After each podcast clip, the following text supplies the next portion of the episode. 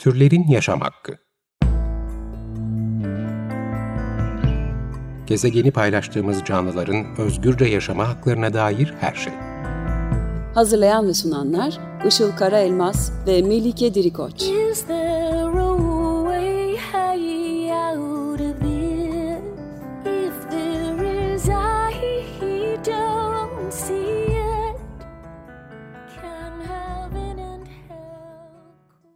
Merhabalar, 95.0 Açık Radyo'da Türlerin Yaşam Hakkı programı başladı. Ben Melike Dirikoç.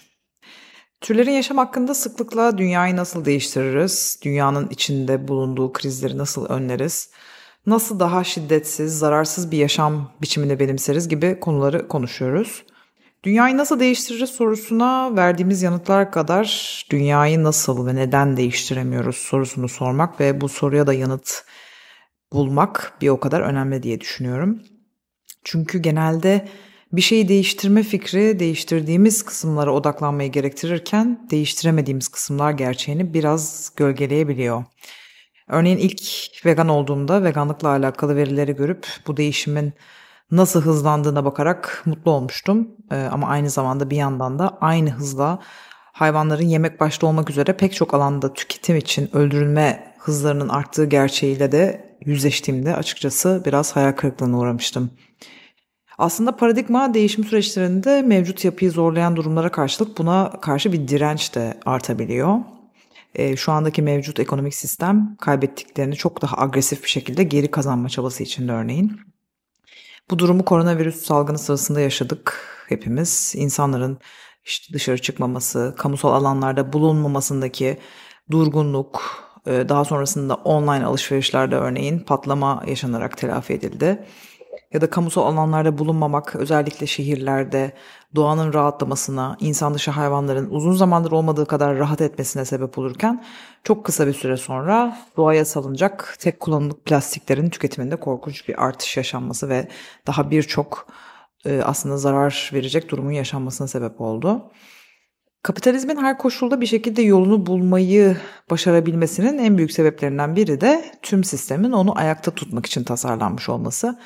Bu çaba yalnızca ekonomik anlamda bir destekleme değil. E, bu zihniyeti meşrulaştıracak ve e, tüketen insanın en tepede olduğu ve istediğini yapabileceği doktrinin de sürekli ve sürekli norm olarak yaşatılmasından ileri geliyor aslında. Geçtiğimiz günlerde Birleşik Krallık Başbakanı Rishi Sunak iklim krizi önlemleri konusunda bir U dönüşü e, yaptı ve bu açıklaması bir yankı uyandırdı. E, çünkü resmen aslında kendisine öneride bulunan e, iklim komisyonlarının söylediklerine ve verilen sözleri tamamen hiçe sayarak yapılan bir açıklamaydı bu. E, açıklamada e, en basit haliyle birçok aslında e, iklim hedefinin gerçekleştirilmeyeceğini e, söylüyordu Sunak. E, örneğin yeraltı yakıtlarını, yeraltı fosil yakıtları çıkarmak için yeni lisansların iptal edilmeyeceğini, yani dolayısıyla yeni lisanslar verilmeye devam edeceğini ya da hayvan etinden vergi alınması konusunun kesinlikle olmayacağını söyleyen açıklamalarda bulundu. Tabii bu sektörlerin içini rahatlatırken bu açıklamalar iklim için için e, çalışan e, bir sürü biz insanlarda olmak üzere kesimin e, oldukça tepkisini çekti. İklim krizine karşı alınması gereken aslında bu çok net aksiyonlardan kaçınılacağı ve hatta bunların zararlı hamleler olduğu imasının karşısında ise politikacıların aslında kullanmayı çok sevdiği bir söylem vardı. O da işte e, bu ülkenin çalışan insanlarına bunu yapmayacağız söylemiydi. E, çünkü işte sektörleri bir yandan korumaya çalışırken bu sektörde çalışan, e, bu sektörlerden faydalanan insanların sanki menfaatlerini koruyormuş gibi bir aslında tarafta durma gibi bir aslında iddiaları vardı. Tabii bu milliyetçi duyguları e, körükleyerek aslında bir yandan dünyayı, insanları, insan dışı hayvanları yok etmekte olan e, sektörleri ve yaşayış biçimlerinde e, yüceltmiş e, oluyor, oldu. E, bu aynı zamanda e, gıda sektöründe çok e, fevkalade kullanılan bir strateji. E, örneğin Londra'ya yerleştiğimizden beri burada da çok sık gördüğümüz, e, Türkiye'de de zaman zaman e, gördüğümüz aslında e, bir reklam stratejisiyle çok bağdaştırılabilir. Örneğin burada işte... E, Britanyalı çiftçiler vurgusu çok fazla. Ee, örneğin bir süpermarkete gittiğinizde bu etler işte İngiliz çiftçilerin iyi baktıkları hayvanlardan geliyor. Ee, ya da bu sütleri alarak çiftçilerimize destek olmuş olacaksınız gibi söylemlere rastlamanız e, çok mümkün. Dünyanın her yerinde de aslında kullanılan bir strateji bu. E, dünyayı nasıl değiştiremiyoruz sorusunun en net cevaplarından biri de e, mantığımızla ya da bilimle değil daha çok duygularımızla, kişisel menfaatlerimizle e, hareket ettiğimiz gerçeği e, ya da bu şekilde hareket etmeye teşvik edildiğimiz gerçeği. E, bu durum biz insanları çok rahat manipüle edilebilir bir konuma getiriyor. E, Birçok açıdan zararları çok net olarak kanıtlanmış şeyler için bile bahaneler bulabiliyoruz. Ya da dünyayı yok eden e, durumlar için bile e, aslında onları yapmaya devam edebiliyoruz. E, benimsediğimiz doktrin, sosyal ve kültürel kodlar neyse bunlara uygun mesajları, bilgileri kabul etme olasılığımız artıyor. Yani aslında biz dünyayı şekillendirmiyoruz, dünya bizi şekillendiriyor ve bir süre sonra hakim doktrin çatısı altından da kaçamıyoruz. Yaşadığımız zamanda hakim olan ve en üst öğreti diyebileceğimiz öğreti ise biz insanların her şeyin ve herkesin üstünde olduğu düşüncesi. E, bu düşüncenin pek çok alt kolu da var tabii. E, örneğin işte bir takım insanların daha da yukarıda olduğu ya da bazı şeyler yaparak daha yukarı çıkabileceğimiz aslında bir kas sistemi gibi düşünebiliriz bunu. Örneğin en fazla tüketim e, yapabilen kişi, buna en çok kaynağı olabilen kişi çok çok daha üstte yer alabiliyor. Yani dolayısıyla aslında maddi olanaklarımız ve e, insan olmamız, belirli türde bir insan olmamızın getirdiği bir üstünlük ve hiyerarşi sisteminden bahsediyoruz burada. En üstün türüz derken aynı zamanda da tüketim alışkanlıklarımız belirli bir şekilde olmalı, belirli şekilde görünmeli ve davranmalıyız. Belli şeylere sahip olmalıyız ve bizim dışımızdakileri belirli şekillerde algılamalıyız. İşte tüm bu ilk başta görünmesi zor olan kodlar dünya içindeki davranışlarımızı ve dünyaya olan etkimizi belirliyor. Dünyayı değiştirme ya da mevcut krizlerin yönetilmesi açısından süre gelen tartışmaların hiçbirisi bu sorunlu üst doktrin değişikliğine e, uğratmadan çözülemez, uğramadan e, çözülemez diye düşünüyorum.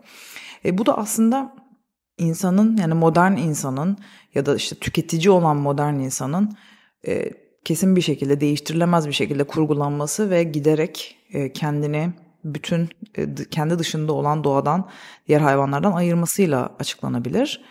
E, bu noktada da bizim dışımızdaki hayvanlar denildiğinde ya da hayvan hakları denildiğinde adeta bizi hiç ilgilendirmeyen bir konudan bahsediyormuşuz gibi gelebilir. Oysa insanlık olarak e, farklı bir bilinç devriminin aslında tam ortasında olduğumuzu düşünüyorum.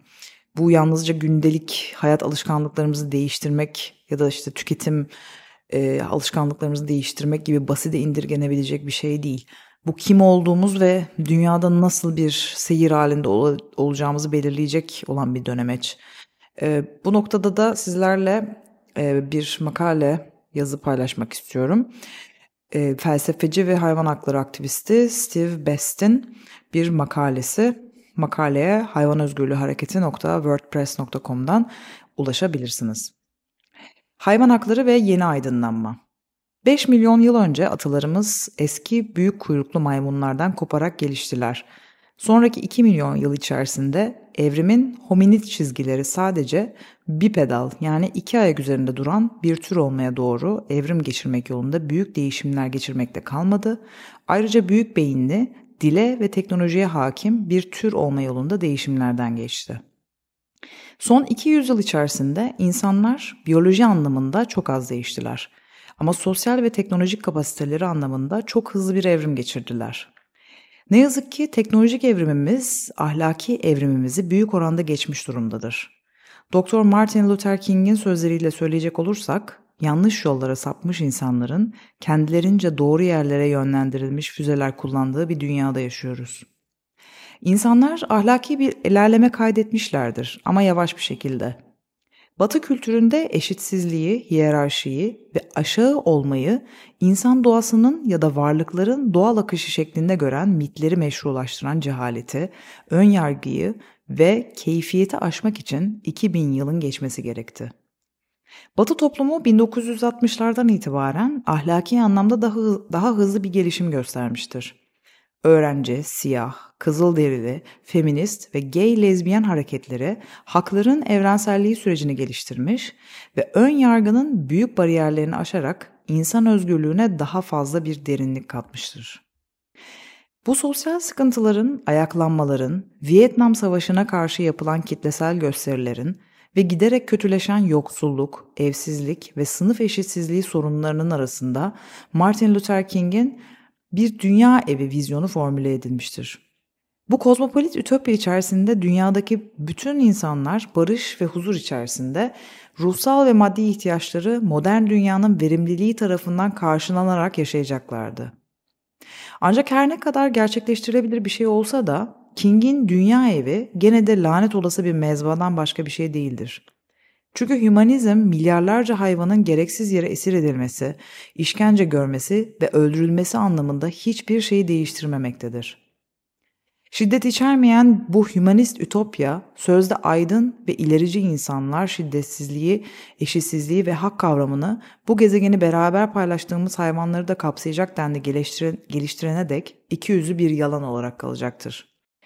İnsan evriminde bir sonraki adım hayvan haklarını kucaklayarak onun derin anlamlarını kabul etmektir.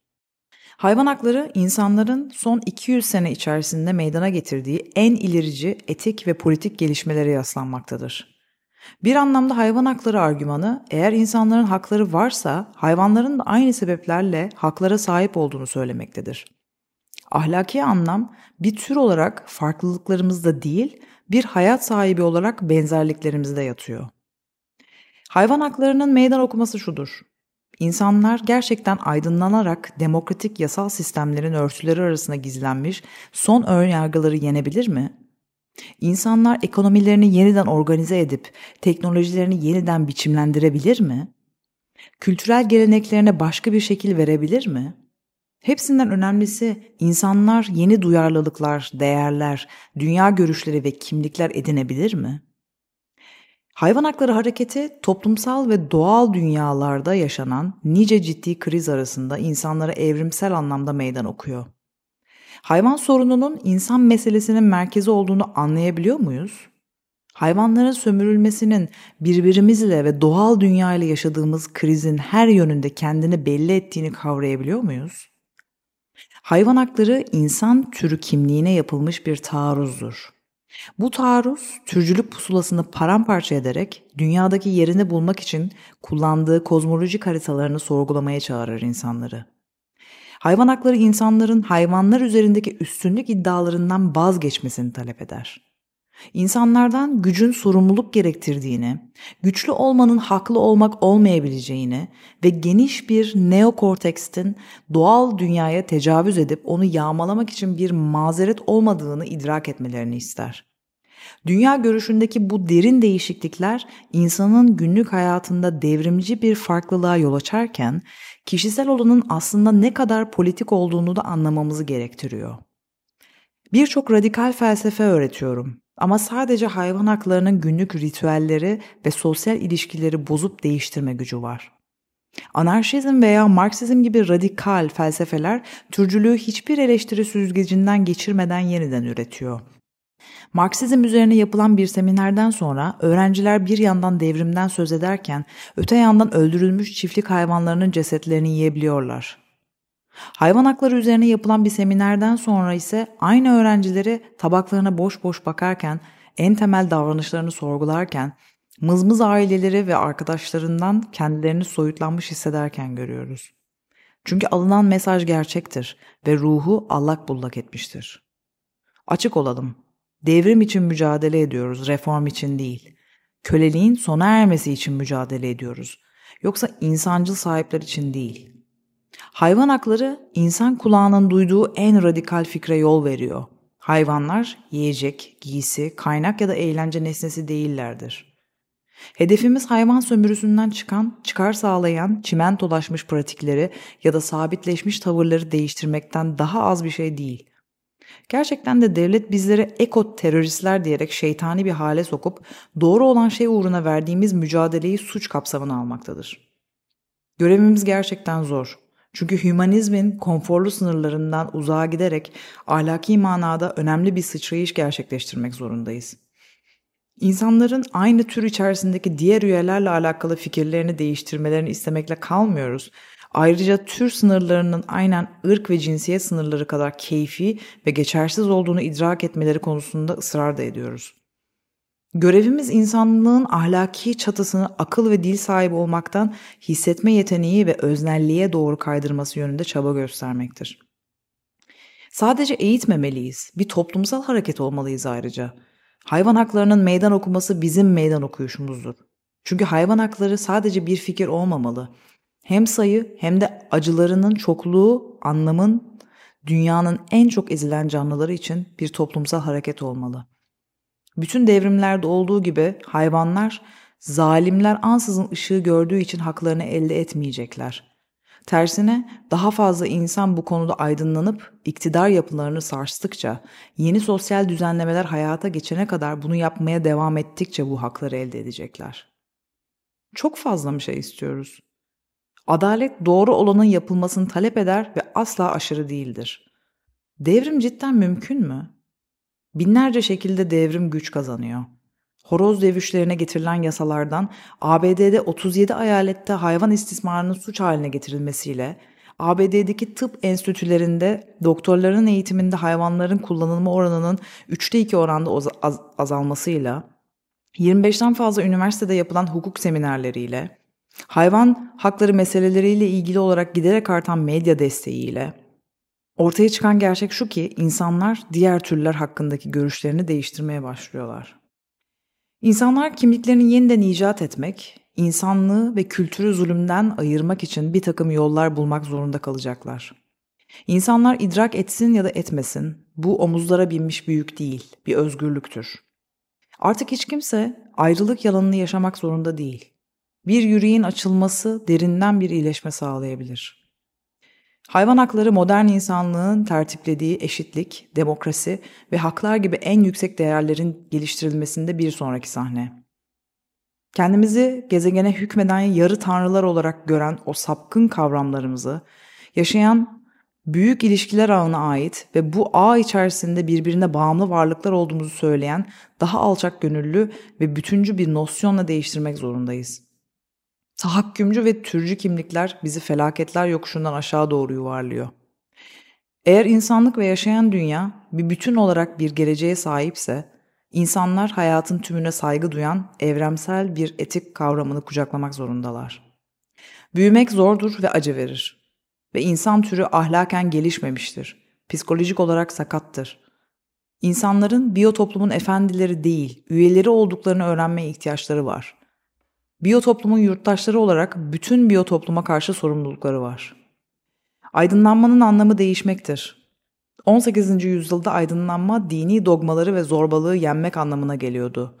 20. yüzyılın sonlarına doğru aydınlanma, ırkçılığı, cinsiyetçiliği, homofobiyi ve diğer ön yargıları yenmek anlamına geliyordu.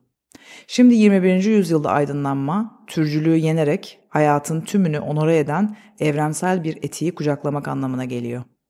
Değişebiliriz, değişmek zorundayız. Doğanın mesajı evrim geçirmek ya da ölmektir. Evet, yavaş yavaş programında sonuna geldik. 95.0 Açık Radyo'da Türlerin Yaşam Hakkını dinlediniz. Tüm program kayıtlarına podcast mecralarından ulaşabileceğinizi hatırlatalım. Ve bir sonraki programa dek kendinize çok iyi bakın. Hoşçakalın.